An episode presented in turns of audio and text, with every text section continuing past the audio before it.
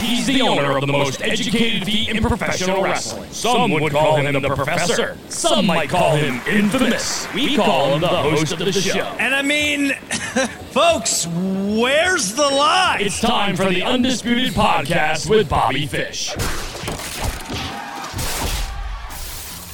All right, ladies and gentlemen, here we are with the legendary, the Hall of Famer. He just came out with an A&E special that will, if you haven't seen it by now, you really need to do yourself a favor. The one, the only, he's the icon, Jake the Snake Roberts. Yes, sir. Welcome aboard.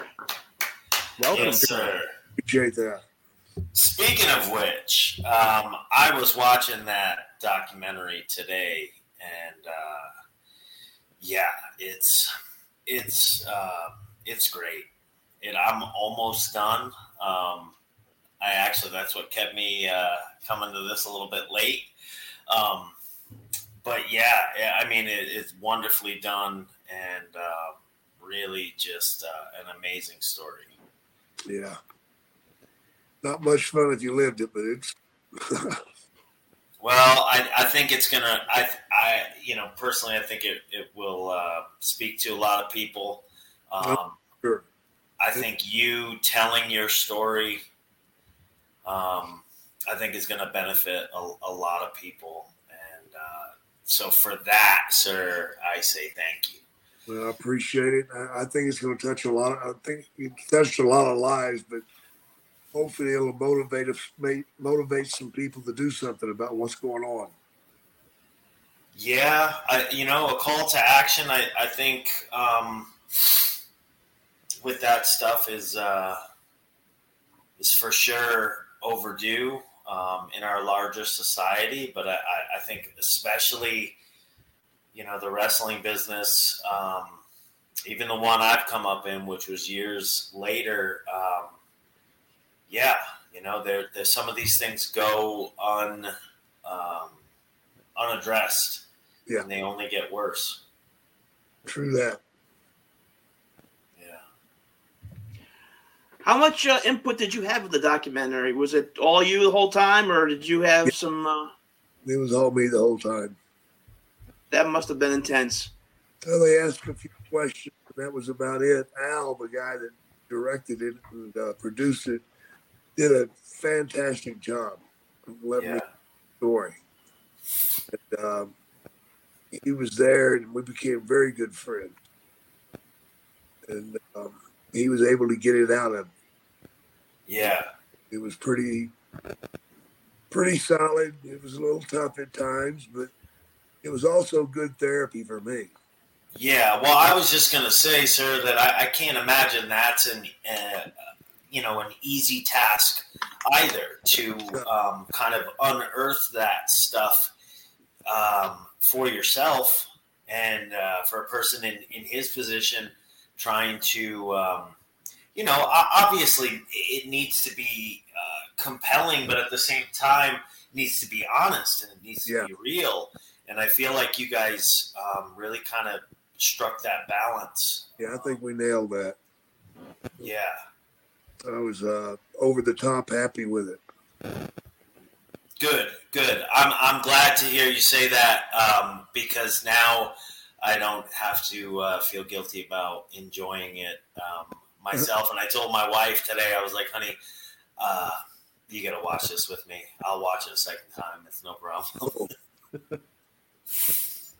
The best part was how it starts with you and your sons on the boat fishing.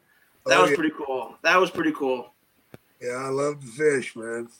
Do you really? Oh yeah. Oh, all right, all right. Did you guys end up catching anything that day? Striper. Nice. Nice. Nice. So is that something you connect with your boys on? Is uh, fishing? They love it too. Oh yeah. All right. And uh, we're about to start with taking the grandkids. They're getting old enough now, so Oh shit. we're about to get the grandkids out there and uh, see how many rod and reels they lose. Yeah. you know, I was uh, when I was a kid. Um, they didn't trust me with a fishing line and a hook, so uh, they gave me um, a a wire coat hanger, and uh, obviously I caught nothing. so I think it scarred me. I think uh, I don't really uh, do much fishing, even though I live in Florida now, and I think it's because of that coat hanger. It might be, man. Yeah, yeah. It could also be that nobody still trusts him with a with a reel and a, a hook. So Well, the Well, some of those reels, you don't want to lose one. That's for damn sure. yeah, yeah, yeah. You're not kidding. Those You're not kidding. five hundred bucks. So, uh, Striper, what's um, what kind of a, a weight are we talking, uh, Striper? I don't I don't know much about fishing. Uh, you can get them anywhere up to forty pounds, fifty pounds, Holy shit, wow, that's like a dog. three feet long. Wow. that was an interesting analogy. Yeah, what a dog! But we get several that are thirty. So you get Wow. they're thirty inches long. He's gonna give you some fun. Yeah, yeah. I can only imagine. Yeah, the striped bass. From the bass family. But it was a lot of fun having the boys out there. That's something we do quite often. Good. In fact, we're getting ready to do it again. But uh, Okay. Where where are your uh, where do your boys live? Texas, Okay. around Dallas. All right. We fish in Oklahoma, Texas, and Oklahoma. Nice. All right. Yeah, Lake Texoma. If anybody wants. to know. Well, I, I think that was uh, like Frank was saying. Uh, that was a, a really uh, unique and uh, nice way to start the documentary. Yeah, it You know, a nice. and then work work backwards. Yeah. I really enjoyed that part of it. Cool. Yeah.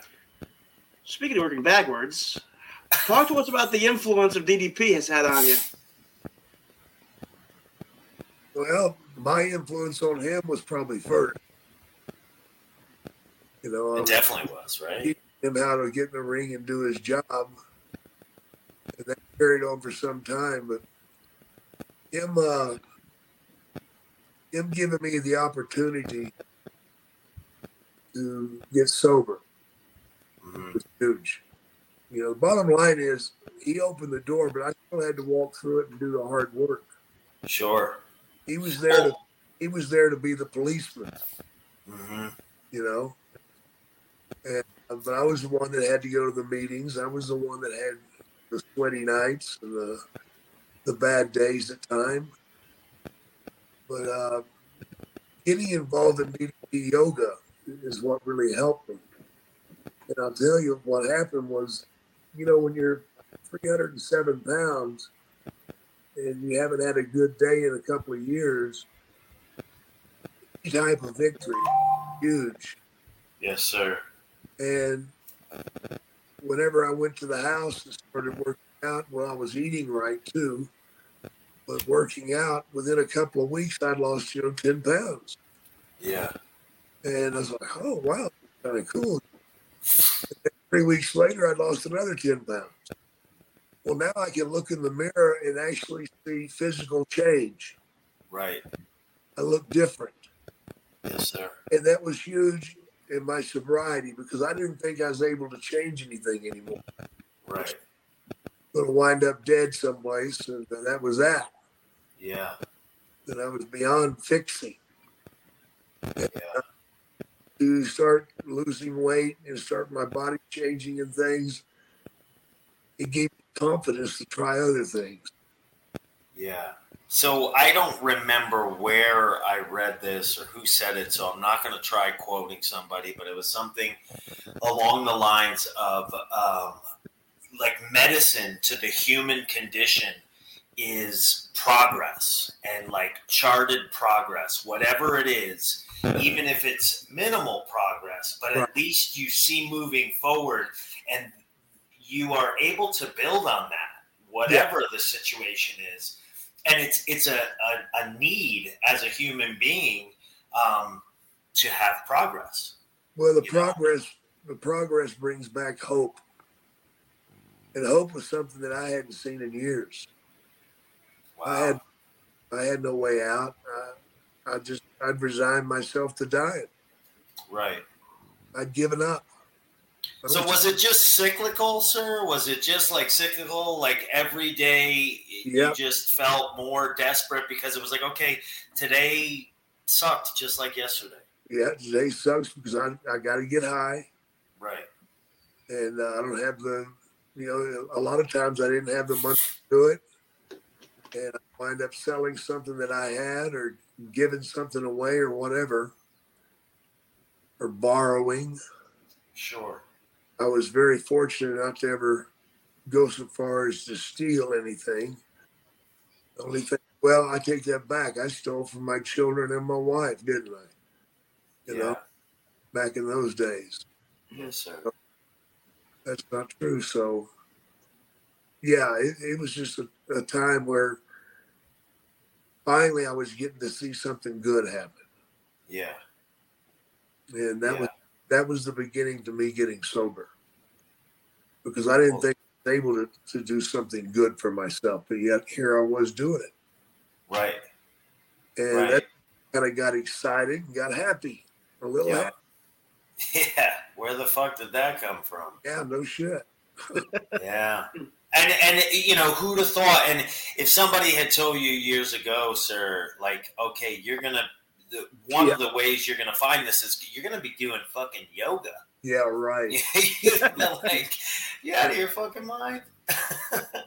You're also, I mean, I'll t- I, Dallas is one of the most generous people I've, I've ever come across, and and the way that he's kind of put that out there to um, his his DDP yoga out to all the boys was Yeah. beyond generous. yeah, And and to this day, I I will say this: for the past three years or so, it's probably the part of fitness that I do more than anything else right. is DDP yoga. I mean, it's it's in my week anywhere from five or six times, Wow. you know. And it, yeah, I mean, I mix it in with other shit. Um, Cool. I, I do a lot of kettlebells and like mace work and functional fitness stuff. But my basis of the hour or so that I put in, it always starts and finishes with DDP, or it's in the middle, or you know somehow it's it's worked in. That's a solid workout there. Yeah, and it's it it, it has allowed me, I believe, to feel has been one of the things that's allowed me to feel as good as I feel, and, and still to this day, um, you know, I'm 46 years old, and and I don't feel like I have to stop. I feel like if I want to stop, it'll be up to me. Um, and I, I, you know, I didn't. I assumed that at by this time I'd probably, you know, physically feel like I kind of kind of need to hang it up, but I don't feel that way. Keep rolling, bro. Yeah, yeah. I'm gonna I'm gonna ride this thing till the wheels fall off. I think we might be close, but Uh, I don't know, bro. 67 and my wheels are still on, but they're they're making a lot of noise. it's all right. Just get some oil on them things. Just Uh, uh, you know, oil for the Tin Man. I think is what uh, yeah, Dallas says. yeah, it is. Yeah. All right, uh, Frank. Where uh, where are we at on this thing? Something near and dear to your heart that's overlooked, I think, these days. I think uh, Jay can speak on it. and That's ring psychology. Hmm, Oh boy. It's a lost art form. Wouldn't you guys agree? Definitely. I a hundred percent. I mean, Jake, you hands down. Um, it, it was actually something that um, the Undertaker, uh, Mark Calaway, said on your documentary um, how you were a a master storyteller. Yeah, and um, I really, you know, it, it- being somebody who's who's spent his time in wrestling as well, and this is the way you put food on your table. Um, your style um, of storytelling it was just unlike anybody else's, and um, I- it really, uh, really makes sense to me now. Um, why when I was a kid, I was just I, there was something that drew me in to your work. And at the time, I didn't know it as work. That's who I thought you. That's who you were to me. Um, but now I, I realize, looking back, having you know seen the other side of the curtain a little bit, just how special and how unique you were, sir.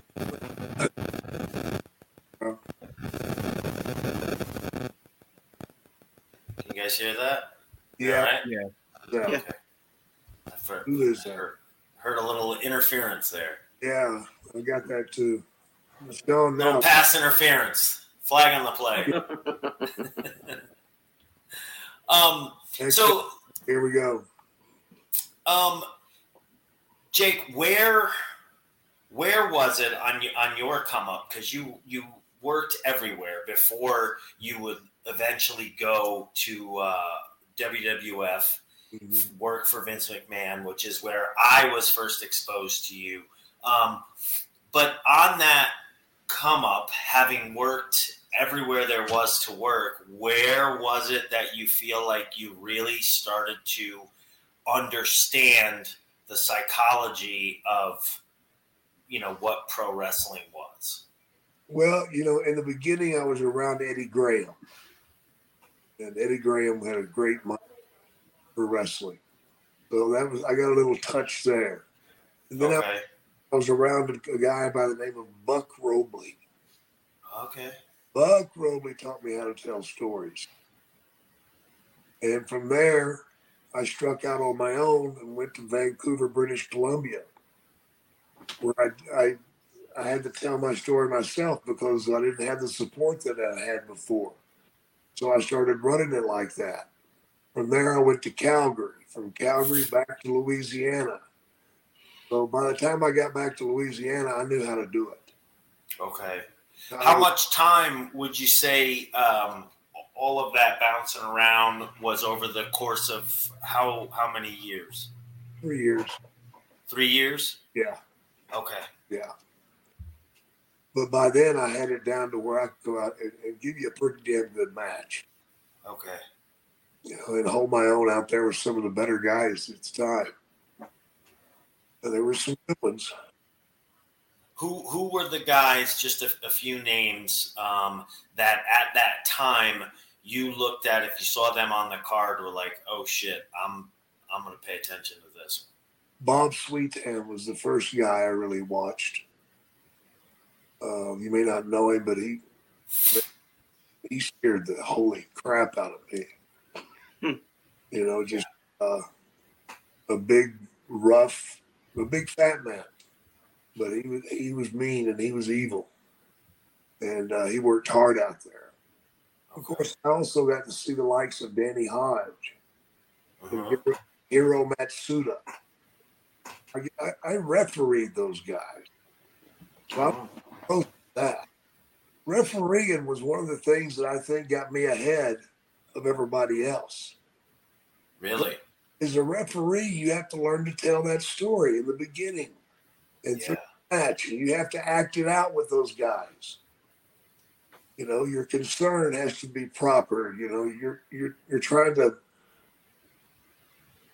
trying to deliver this match, and, and you've got to be on point, man. The referee is very important. A bad Do you ref- think? referee can ruin a match. Sure. Do you think that some of that's kind of lost in Oh, today's business? Because I, I know the referees that I've come up with, some are better than others, um, but a, a lot of them, you know, they're not really given the, um, you know, given the information they need, or or given like the the trust that is required for them to be um, a, a, variable. involved. Yeah, we got a pretty good one at AEW. You know, uh, the girl there is, is pretty damn sharp in the ring. Okay. Yeah. She is. Yeah, I had a brain fart. I can't remember her damn. I have those too. oh, good. Trouble if you're getting them at forty something. I have the regular farts too. My wife and my daughter will tell you. there you go, Isn't it Aubrey? Is it Aubrey? Yes, name? Aubrey. Aubrey. Right. Yep, Aubrey. I knew it. I was just testing you guys. Frank didn't know it. He had to Google. He, Frank just Googled it. I had to look it up. Oh, I mean, come on, guys. Oh. We all got these. We all got these, right? Yeah, I'm not Frank was the only one to jump on it. He was like, "Oh, got it." Yeah, I was going to deal with this shit. yeah, Aubrey, she is good. She is good. All right, what do you? What else you got for me?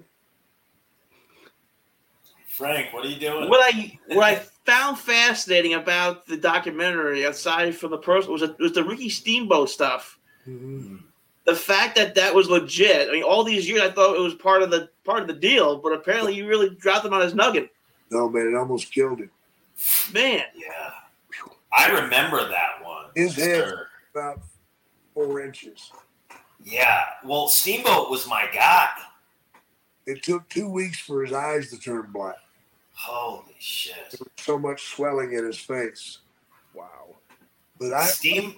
I argued that, told him I couldn't do it, I wouldn't do it, Yeah. and he finally talked me into doing it. But he won't do it again. Right. Right well i mean do you so ricky steamboat the quintessential baby face um, a guy who came up in the business uh, who knew how to do the business well um, and I, do you think that was just his zeal for like yeah I'm, i mean i'm going to go out and do my job the best i can and i trust jake um, to know what he's doing, and What? and I know what I'm doing. I told him I couldn't do it. Yeah. Oh, okay. So he. Yeah, I told him I said it's impossible to do that on concrete. I said it's going to fuck you up. Yeah. But he was trying to do a favor for George Scott, who at the time was Vince's right man. Okay. oh, He was the booker. Gotcha. He came from Charlotte, where Steamboat had also came from. Right. Right. So he had given Steamboat his big break in Charlotte with Flair. So he Yeah. felt he owed George Scott whatever he wanted. And George wanted it on the floor. oh my god! I it's impossible to do it on the floor. It's going to kill him. Right. Well, it damn near did. Yeah. Yeah. I mean, watching that back, I remember it. Um, you know, from from my childhood, watching it, and him being something looked different about how lifeless he was. I had to pick him up. That damn near herniated me. I saw that. Because I saw that. 220 pounds of a limp guy is uh, more. Fuck yeah. Yeah. That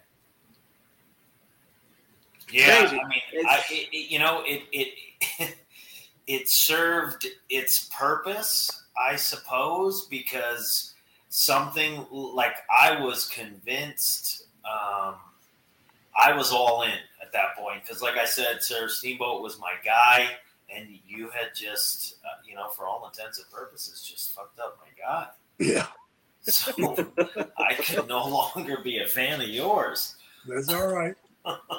That's all right. Yeah, yeah. Um, so, I, from a psychology standpoint, um, there's there's the in ring psychology, but one of the things that that always stuck out to me the most, um, especially now, if I go back and I and I look because I am, you know, in wrestling myself, your um, cadence, your promo style, if you will. Um, where did that where did that originate? Where where did this? That's just something that happened. I was uh, I was wrestling in Louisiana very early on, and I got a knee in my throat, and it crushed my voice box. So that stopped me from yelling. I can't yell to save my life. Okay. If I try to scream, nothing comes out. Nothing. So, and I, from my own experience, I knew that when people yell, nobody listens. Right. I figured that out. So I thought, well, what about when you whisper? And then when when you whisper in a room, everybody in the room turns around, and tries to hear what the hell you said. that's a good point. Wow. You know, 100%. Yeah. learning how to take the voice up and down was something I learned from movies and uh, watching TV Sure. and just rolled with it. I, and I stole my words from music, hmm uh, constantly looking for phrases in music, whether it be Rolling Stones. You can't always get what you want, but you damn sure get what you, you know, little things like that. If if it's been said enough, the fan at home, when you say it, his mind clicks and says, "Yep, I heard that before." So he's agreeing with you in his mind without him himself even knowing it hmm because he's heard it before. Right. So you just continue to play from there. That's a whole psychology in itself. Like what you're talking about right now is it's psychological. It's it's putting thought into how I'm going to say else well, you before that mama told you don't trust that boy at the end of the street. He's a bad boy. You know, you've heard that before. hmm So you just keep saying these things and it works hmm because it's truth. yeah. True. Yeah. I, I, I, to me, that's the psychology within the psychology. And you, we can, you know, we can go out there. We control so many variables. We can do whatever we want. We can paint this canvas, whatever color it is we want to paint it. But when there's thought behind why you choose the colors, so to speak, that you paint with, um, it's just it's way more interesting. So it makes it magic, man. Yeah, When the magic happens, everybody's happy. yeah, yeah. Times we. Like, um, so not to rewind too much here, but before we get beyond this, um, watching the documentary today um, and the the part about the DDT Mhm. and having come up at a time when you know the DDT was something that everybody knew, um, the simplicity of the move Right. is what makes the brilliance. And I'm sure you've heard it said before, but it, it's truly, you know, it's it's a front face lock that everybody, you know, everybody can understand. And yeah, you're just drop the guy on his fucking head. The, all, re- the reason it makes it so attractive is because even the even the fan at home thinks he can do it, hmm and it's certainly possible. Yeah. You Well, know, I think sometimes six seven and weigh three hundred pounds and be able to lift a guy over your head. Nope. All you got to do is hook that head and take him home. Yeah, yeah. Well, and the the way that it developed over the years and the snap that you had to it, um, I, I thought the other part that that uh, is brilliant was the short arm clothesline as as the prelude to it because I know as a kid, you knew it was coming.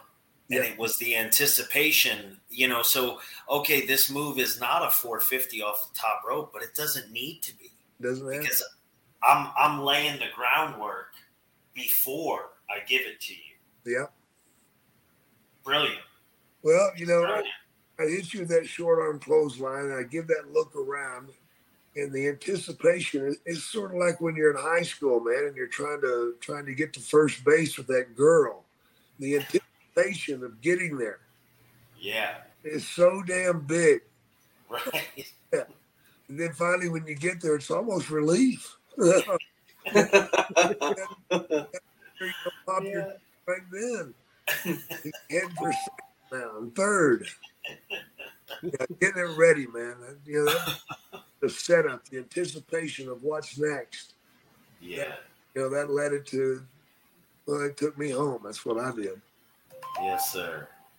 Yes, sir. Well, I, I you know, I, I, um, at the risk of, of winding us back a little bit, I just I did not want to miss that because I feel like it's one of the um, hands down one of the greatest finishes our industry will ever know Yeah. because of just the how simple Yeah. and understandable and relatable um, it was. You know, and, not to not to rag on the the figure four leg lock, but I mean, how how many how many people at home can relate to the figure four leg lock? You know. Yeah. Only those that used it. Yeah, yeah. Well, I mean, I, and I'll say this too: the DDT. I think if you watch a bar fight or a couple kids fighting in the schoolyard, you're going to end up seeing some version of the, of the Yeah. DDT happen just out of circumstance. This happens that way, man. Yeah, yeah. That's a good. Yeah, I mean, and it's a finish that you know, and, and obviously when you get into the wrestling business, um, I've I've heard this many times. Um, so I will say it like the, the people will say, okay, well, pick a finish that you can hit on anyone. That's You right. know, not not necessarily something where you've got to pick everybody up because if you're not the biggest guy in the room, you know, you're you can't pick up. Right, right. Yes, sir. Yes, sir. And Um, it came and it came by accident, correct? It was kind of a mistake that developed into Yeah. I, I loved hearing that. He stepped on your foot. I'm the guy, and he went to push me into the corner, stepped on my foot. We both went down. So I got to take. I, I got to ask then. So let's take it back to that moment. Did you think because I I can relate to the idea of like, okay, there's a guy kind of helping you, like leading you through the match, and you're thinking like, okay, we just fell down. At, like, I just fucked up. This is my oh, fault, Oh, yeah. not his. Oh yeah, I sprung to my feet like, oh, I didn't fuck up. I didn't fuck up. He did it. He- yes, and then think about the millions of dollars that that fuck up has made you over the years. yeah, yeah it's pretty wild, brother. When you think of it, Yeah. you know. Yeah. Sometimes we just step in shit, literally. Yeah, come out smelling like a rose.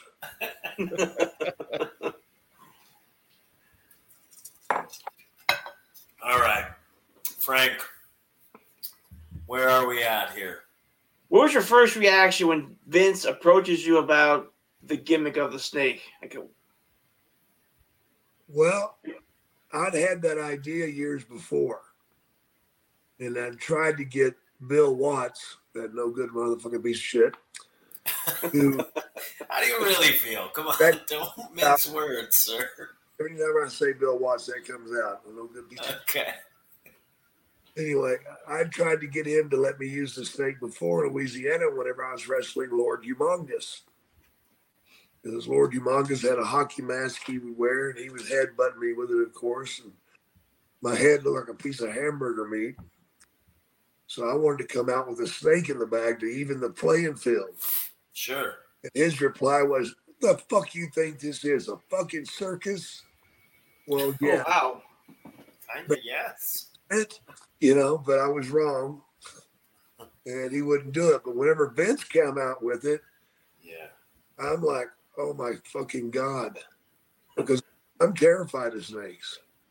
I found that so, like, Your commitment to the industry to begin with is uh, is is quite um, incredible. But to to hear that you were afraid of snakes when I'm watching that today, and I thought as a kid for sure, like he's got like a hundred snakes at his house, like he well, sleeps with snakes. That was the idea. But that shows you the devotion to my character. Fuck yeah!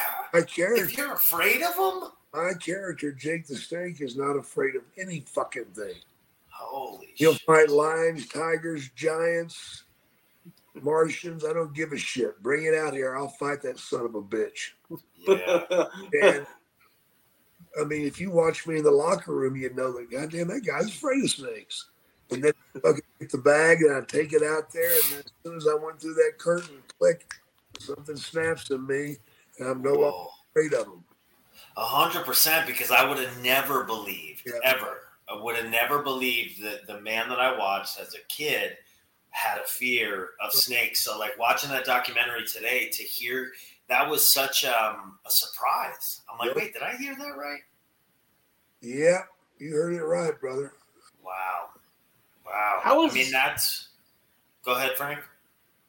How did Andre the Giant though take the snake though? Did he? Uh, he, he's just a great performer. Yeah. He wasn't afraid of that damn snake. No. God no. I mean, I remember one night in uh, Los Angeles, the snake bit him on the Oh. shoulder and broke off two fangs. Oh my God! Those fangs were about two and a half inches long, man. Right. And I, I came to the locker room because the snake bit me too. Got my finger for about nine stitches. Ugh. So I went in to see how Andre was. Now I'm, I'm thinking to myself, I hope he's not fucking pissed because I don't want that giant to fucking kill me. No. You know? No, I can't imagine that's a good day. Room, I'm like, Andre, are you okay? Yeah. Snake hungry, huh? but as he said that, Rick Rude walked up behind him and says, Oh my God, Andre, look at this. And he pulls those fangs out of his shoulder. And I'm like, Fuck, Rude, thanks a lot. Wow. Andre, don't that piss you off? it's okay, Jake. What a cocksucker. He's got abs too, bastard. Yeah, you take those abs somewhere else, Rick Rude? Oh shit. Fucking asshole. Uh, so I would imagine Andre being as as big as he was, maybe like when you're that large, you just you don't feel things the same way. Maybe he didn't realize the fangs were I don't in there. I don't think he even knew it had bit him, but God. um, whatever he thought was all right with me. I just know that. yeah. Yeah. Whatever he says is a great fucking idea. Uh, Well, with a guy that big too, it doesn't matter if you agree with it or not. He's just gonna do it. Yeah, yeah. You're not gonna stop him. yeah. Well, I'm gonna put on a happy face. Sure. You Well, he was Vince's guy too. I don't want him to think I've got a fucking attitude. You know what I mean? Right. Because he might just Right. bitch slap me then and uh, knock out four or five of my teeth. So fuck. Yeah. So how did the Cobra come into play though? How did the, how did they talk you into bringing a, a Cobra into the whole Macho Man deal? Well, the, the snake guy told me that he had these cobras. And I was I went to Vince and I said, you know, we could use a cobra, man. That, that and uh, he went for it. Sure. Oh my God! And I love that cobra, man, because that cobra was 15 feet long, but only weighed about 20 pounds. Nice. You know, that beats carrying that fucking 150 pound son of a bitch around. Holy balls. And that got so old carrying that son of a bitch through fucking airport, Ugh. the buildings. That shit got old, man. Fucking hell. So, like, when they first proposed the gimmick to you, did you think about that? Because that that's some of the stuff that, like, until you actually get into it, you don't realize when you're saying yes that that's a part of it. You know, it, and at that time, I was looking for a job. Yeah. Quit in Mid South, and I wanted to go work for uh, WWF. So when he came out with the idea, it was like, yes, sir, no fucking problem. You know, Yeah. Yeah. And money talks. yeah, know? it does. damn sure does, and it did. Yeah. Well, and and to be totally honest, like you saying that you had brought the idea up to Bill Watts Right. years earlier, but Bill Watts, uh, correct me if I'm wrong, more of a traditional book uh, booker, where Vince was willing to, you know, I think Vince encouraged the circus, if I'm not mistaken. Like he wanted a circus. Absolutely. He Yeah. what it was really about. is about marketing, man. It's not about it's Right. fucking people are in an arena. That doesn't fucking matter. What matters is how many people are watching it on television and buying shit. Yes, sir. Fucking matters. Yes, sir. Yeah, and I, I, I think at no point was it more glaring to me than when COVID and, and all of that hit, and I was with WWE at the time, and the revenue from lost from the houses, like it didn't even matter. No, I didn't fucking. You know, it was like nobody gives it. Like that's that's not even considered a drop in the bucket. Nobody cares. That's chump change. Yeah, yeah. That's crazy. That is. So how did so you go to WCW, and you did they ask you to bring the Cobra with you, or that just something Yeah. you did on your own? Yeah. That that was Watts, wasn't it? Yep. Really? Copycat. Hmm. And then the first thing he wanted to do was get rid of. It. Get rid of it? Yeah, he wanted to. He wanted to destroy me and my character. What the hell kind of sense does that make? Well, his thought was, if if uh, guys from the WWF come here and we slaughter them, that shows people how much better we are. Right, Oh. right. And that, I mean, could it be any more um, of an antiquated, you know, like bygone uh, belief? Wow. yeah, it was horse shit. Yeah. I, I let the snake bite me in the face, and I went to TV the next day expecting that we were going to put it on somebody there, and I get told real quick by a camera guy. Now, That's which really pissed me off. The fucking camera guy goes, "Yeah, man, this snake's been banned. You can't even have it in the building." Like, Oh my God! fuck? And then I read the writing on the wall. He's trying to fucking destroy the fucking gimmick. Wow. So that's when I left. Yeah. Well, Jeez. certainly can't blame you for that. Yeah. Fuck. I mean, there was definitely money left on the table. Because correct me if I'm wrong, you're you're few and Sting. Yeah. It was you and Sting at the time, and then it just dissipated. That's Yeah. That So was- I remember, was there, what was the, uh, there was a, like a coal miner's glove match yeah, that sucked. in there. I want to say it was Because spin the wheel, make the deal, deal. Yeah. Yeah, I But I because I, remember this too. Like I was a big Sting fan. which was the worst fucking match you could have. What are you gonna do with a fucking glove? Yeah, You know, yeah. nobody knows what it's about. They don't understand what a coal miner's glove is. right. So anyway, it was horse shit. Let's move to something Yeah. I like talking about horse shit. Sure enough. All right, steer the ship someplace better, Frank. We got a few Let's go. To, let's- let's go to modern times then. Let's talk about the product right here, right now. all right.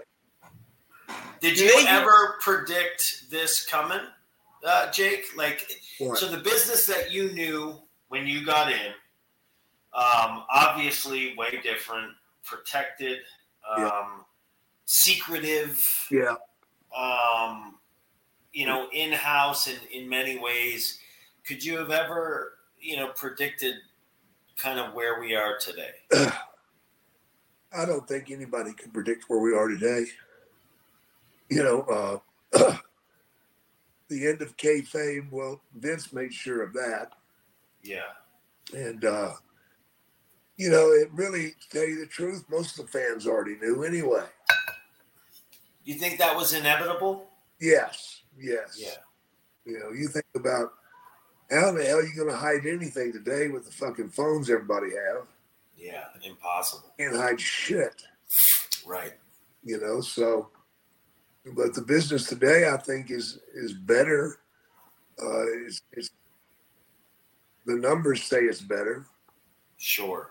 not ma- it's not my flavor but guess what i'm just one guy Yeah.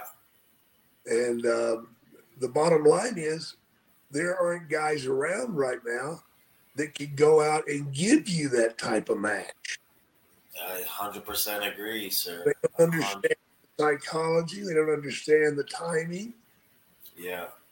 I've had these conversations with some of my colleagues. Um, you know, there was nobody, there was nobody working. That there were a lot of people talking about that work right um, when I was on the come up. Um, but the a lot of the same people would talk about it and say that that's the preferred way of doing it. However, they would then go ahead and call every spot in the match and then go out and perform like that. Yeah. And and that was, you know, I hate to say it, and I don't feel as if I'm throwing, you know, my colleagues under the bus, but like that's just the generation that I am a part of, you know, and I, and I'll own it and say it. I mean, that's generally how most of us worked. Um, some of us to more degrees than others. Yeah. Um, but it, it just was it was what the business was, and it's now even morphed from that to what we have today, which dare I say is is even even different, even Yeah. more different. I think in time it's going to change back a little bit, but it'll never go back to what it was. No, Never will. Because you don't have the talent that's available to go out and hold those type of matches. You know, there's some guys that could do it. You know, your your Kenny's and your uh, uh, Bryan Danielson and, and those guys could do it, Mhm. but they're not in the position to do it. You know, they're they know they got to go out and perform at a certain level and give them certain things, or they won't be there anymore. Yeah, I think that's a really good point for you to bring up, sir. That that it's it in order to keep up with the Joneses, so to speak. Yeah. You know, if if everything you're doing is on TV, it's not like you know days before where you could you know learn on the fly. It's all on TV. Those boxes need to be checked, or Yeah. you're going to find yourself not on TV Exactly. and then that means you're not getting paid and then you know obviously the cascade of things uh, falls into place from there so Yeah. yeah, that's a really good um, that's a really good point All right, guys, we got a few more minutes. Now you have an autobiography autobiography coming out soon too. Yes, I do. Is that going to mirror the A and E special, or does that go more in depth of everything? It goes in depth about my life story and and, and about being, you know, out there doing what I did. When can we expect that to drop? 600 pages. It's probably going to take a couple of months to get it uh, printed and all that. So I'd say midsummer. All right. okay how did that how did that uh, come about uh, so did you did i mean like did you always think to yourself because it was many years ago that you you became um, you know you you you became part of pop culture. I mean, Jake the Snake Roberts. Like, there's very few people who don't know that name, even if they're not Right. wrestling fans. Right. Did you think like you know, yeah, I'll write a fucking book at some Well, point? Like, I thought about it a long time ago, but didn't do a damn thing about it. yeah, Then about 10 years ago, I sat down and started to do something about it. And what I did was I just recorded it my voice, You know, the recorder, and then had somebody transcribe it for me. So every word in this book is the word that I've spoken. It's not uh, written by somebody else or any of that bullshit. It's right, by me. And it's about 600 pages. And uh, I'm going to call it, I think I'm going to call it the Book of Jake, That's good. you know? So we'll see to, what. I, to Yeah. hear that uh, reminds me a little bit of um, one of the, the you know I, guess argument could be made for being the best uh, author of, of any wrestling book but mick foley um, i know he talked a lot about how just you know all the time spent on the road and he Yeah. just he started writing it it's he very was- similar to you just recording it into um, you know transcribing it uh, later but but just getting it getting it um, down just Yeah. getting it out out of out of your head yeah. yeah, Yeah. Because I tell you, man, uh, a lot of my heart is in that book. I'll tell you that much. that's That- awesome I'm going to have to get off of here. I'm pretty tired. Yes, sir. All right, Jake. We'll see you soon. Thank you for your yes, time. Sir. Thank you Check for your time. your- Thank you very much. Check out his podcast, Jake Snake Pit, and uh, we'll see you soon. Thank you, sir. Yes, sir. you. Bye bye. Thank you. Thank you. All right, um, Whoa. Dash, you got anything?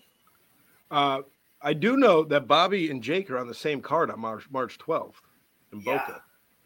Yeah. yeah, And we they are. are on the Icons of Wrestling signing Ah. March the 18th. Where can they find you, Bobby? And also, right there. the fleece that I'm wearing, you can only find where? Yes. BobbyFishApparel.com. And this fits like a glove. And not only that, I think I might have something else back here. You might have a I pair do. of gloves. I do, I do. Oh. How's that? Oh, oh, oh. You know what? We could do that too. We could get rubber gloves for putting on your self tanner. Um, no? No. No. We could.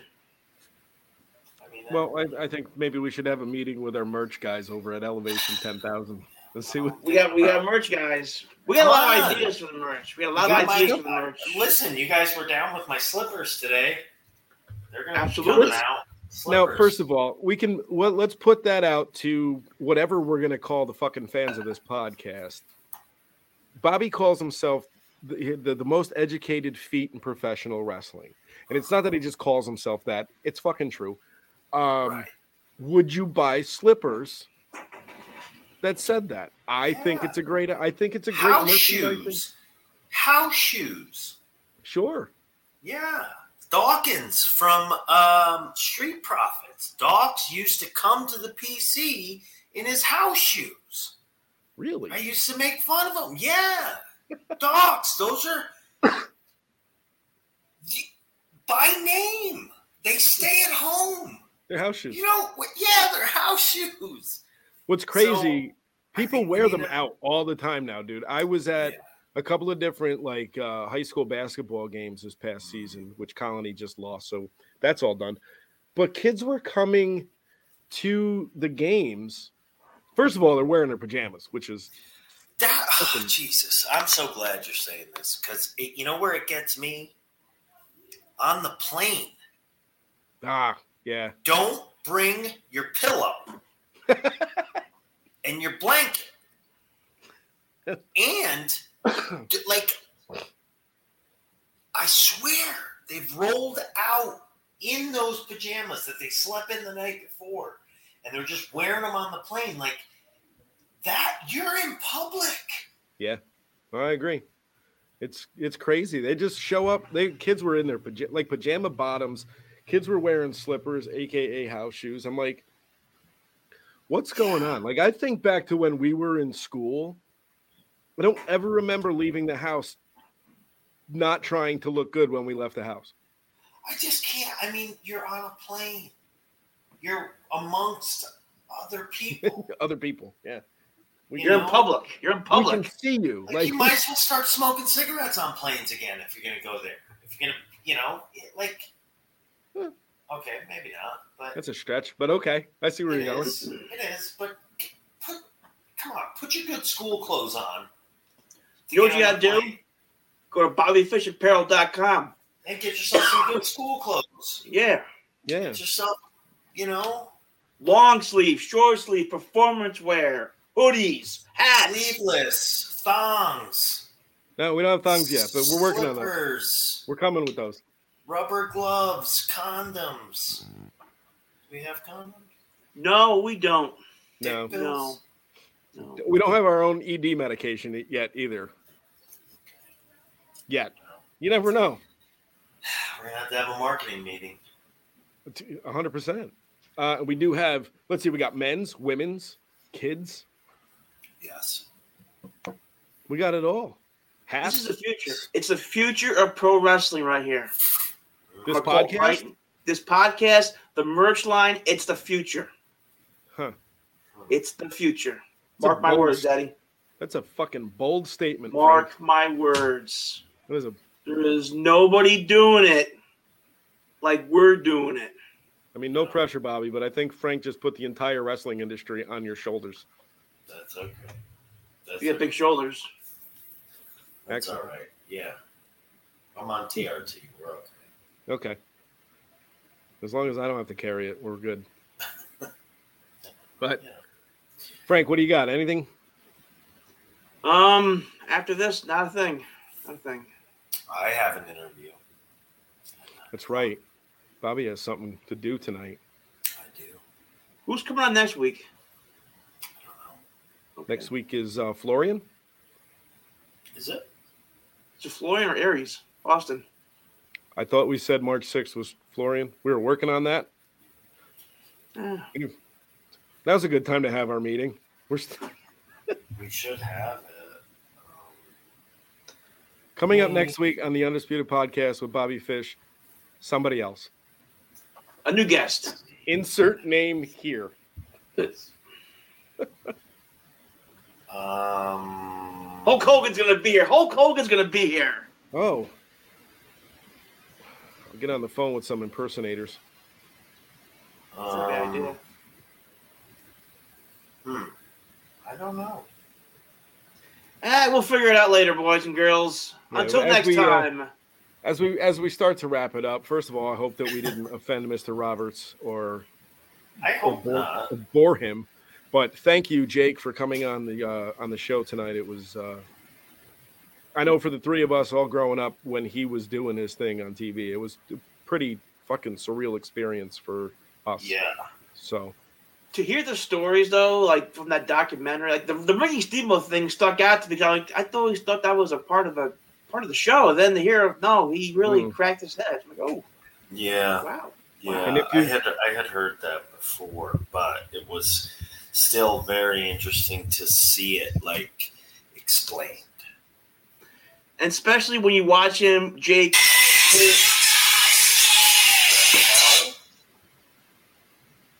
Sorry, somebody um, shared uh, something on Instagram. One PW shared some, or had posted something, and I shared it, and then I, I don't know that happened. well, good thing we all got decent tickers because it scared the shit out of me. Yeah, literally and figuratively.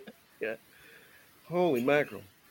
Yeah, Um, for those that have seen the documentary on A and E, or those that haven't, if you haven't watched it yet, do it. I mean, I have Yeah. friends that are not like pushing it down. uh, my friends that are not like heavy wrestling fans that watched it and they were like, "Holy shit!" Like that one was awesome. And It really is. I don't ever make excuses or try to reason as to why people become addicted to what they become addicted to. But when you learn about Jake's childhood and the shit that he dealt with, Yeah, I was like, I can understand how he went. He ended up on that path, looking for acceptance, looking just to feel good. You know. It- Well, I think it helps you understand, um, and I think way too many times in in our lives, I know I'm guilty of it myself. We look at others and we don't put ourselves in their shoes, and we judge them for decisions they make or the way they that you mm. perceive or whatever the case. And there's always a story behind the action, you know, and a lot of times if given that story, you would change your perception of, of what you thought of that person. And I think this was one of those instances because I know that I encountered Jake years ago on, on my come up. And, um, you know, they, they weren't good points in his, his life. Um, Mhm. And uh, to, to watch some of that documentary, and to know that somewhere along those lines is, is when I first um, met the man, and, and he probably doesn't even remember it, but um, you know, it just yeah, it brings things kind of full circle. Um, there's been some uh, addiction issues in my own family, so uh, yeah, that that documentary was it. Um, it struck some chords, definitely. Definitely I had met chords for me Jake- personally. I had met Jake at a comedy show up here four or five years ago, Mhm. and the first ten minutes was basically him telling his story, and it wasn't meant. It wasn't funny. It wasn't funny at all. Yeah. But that was the beginning of his show, and then he goes in telling you know road stories and the Andre the Giant story, the, all those Sure. stories he tells to, to break it up. But the first ten minutes, he will say it up front. This is not my comedy portion. This is real deal talk, Yeah. and you hear a pin drop in the place. So Yeah. They give him a lot of credit. I mean, d- d- d- going through what he went through and then reliving it, Sure. um, and like you said, it was it was good therapy for him. And Well, I was You know, just don't gonna say, I I think that you know you just you took the words out of my mouth, Dennis. yeah, so it couldn't it was, couldn't have been was- couldn't have been easy, but clearly it was it was helpful and and you know healing for him, which is excellent.